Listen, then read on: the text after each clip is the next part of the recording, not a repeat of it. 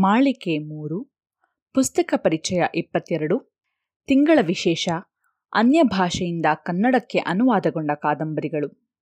ಪುಸ್ತಕದ ಹೆಸರು ನನ್ನ ನೀಲದ್ವೀಪ ಲೇಖಕರು ಖುಷ್ವಂತ್ ಸಿಂಗ್.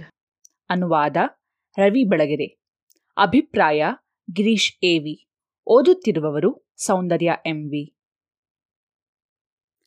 ಎರಡು ಸಾವಿರದ ನಾಲ್ಕರಲ್ಲಿ ಪ್ರಕಟಣೆಯಾದ ಖುಷ್ವಂತ್ ಸಿಂಗ್. ಪುಸ್ತಕ ಬರಿಯಲ್ ಅಟ್ಸಿ ರವಿ ಬೆಳಗೆಯವರ ಕೊನೆಯ ಅನುವಾದ ಕೃತಿಯೂ ಅನಿಸುತ್ತದೆ. ಬದುಕಿನ ಧ್ಯೇಯದತ್ತಲೇ ಚಿತ್ತಹರಿಸಿ ದ್ವೀಪದಂತಹ ಏಕಾಂಗಿತನ ಕಟ್ಟಿಕೊಂಡು ಹೆಣಗುತ್ತಿದ್ದವನಿಗೆ ಸಣ್ಣ ಸೇತುವೆಯಂಥ ಸಂಬಂಧ ತರುವ ಬದಲಾವಣೆ, ಅದರಿಂದ ಆತನಿಗೆ ಸಿಗುವ ಉತ್ಸಾಹ, ಅದು ಅವನ ಸುತ್ತ ತರುವ ಮತ್ಸರ ವೈಷಮ್ಯಗಳು ಇದರ ಪಾತ್ರಗಳು ಕಾಲ್ಪನಿಕವೇ ಅನಿಸಿದರೂ ಖುಷ್ವಂತ್ ಹೇಳಬೇಕೆನಿಸಿದ್ದನ್ನು ಹೇಳಿ ಓದುಗರನೊಳಗೆ ಊಹೆಯ ಝರಿಯನ್ನು ಹೊರಡಿಸಿ ಅದು ಹರಿದು ಪಾತ್ರಗಳಿಗೆ ನಿಜ ವ್ಯಕ್ತಿಗಳನ್ನು ತಾಳೆ ಹಾಕುವಂತೆ ಮಾಡುವಲ್ಲಿ ಯಶಸ್ವಿಯಾಗುತ್ತಾರೆ. ಭಾರತ ಸ್ವತಂತ್ರ ಕಂಡುಕೊಳ್ಳುತ್ತಿದ್ದ ದಿನಗಳವು.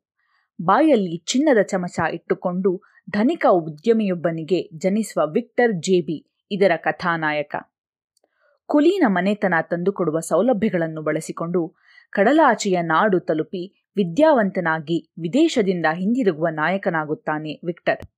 ತಂದೆ ಬಾಪುವಿನ ಅನುಯಾಯಿಯಾಗಿದ್ದರೂ ಬಾಪುವಿನ ಸ್ವದೇಶಿ ಸಿದ್ಧಾಂತದ ವಿರುದ್ಧ ಸಾಗುವ ನಾಯಕ. ಆಗ ತಾನೇ ಸ್ವತಂತ್ರವಾದ ದೇಶದಲ್ಲಿ ಉದ್ದಿಮೆಗಳನ್ನು ಬೆಳೆಸಿ, ಜನರಿಗೆ ಉದ್ಯೋಗಾವಕಾಶಗಳನ್ನು ಸೃಷ್ಟಿಸಿ, ತನ್ನ ದೇಶವನ್ನು ಆರ್ಥಿಕ ಅಭಿವೃದ್ಧಿಯತ್ತ ಹೊರಡಿಸುವ ಚಿತ್ತ ಬೆಳೆಸಿಕೊಳ್ಳುತ್ತಾನೆ.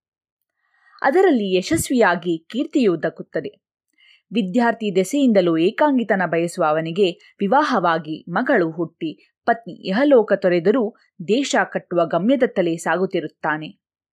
ಆಗ ಸಿಗುವ ತಾಂತ್ರಿಕ ಸನ್ಯಾಸಿನಿಯಿಂದ ಬದುಕಲ್ಲಿ ಮೂಡುವ ತಿರುವು, ಬೆಳೆದ ಮಗಳು ಉದ್ದಿಮೆಯನ್ನು ಮುನ್ನಡೆಸುವ ಛಾತಿ ಮೂಡಿಸಿಕೊಂಡು ಸಾಗುತ್ತಿದ್ದಾಗ ಮತ್ಸರ ಮೂಡಿಸಿಕೊಳ್ಳವ ಅವನ ಜೊತೆಗಾರ ತಂದಿರುವ ಸಮಸ್ಯೆಗಳು ಹೀಗೆ ಸಾಗುತ್ತದೆ ಪುಸ್ತಕ.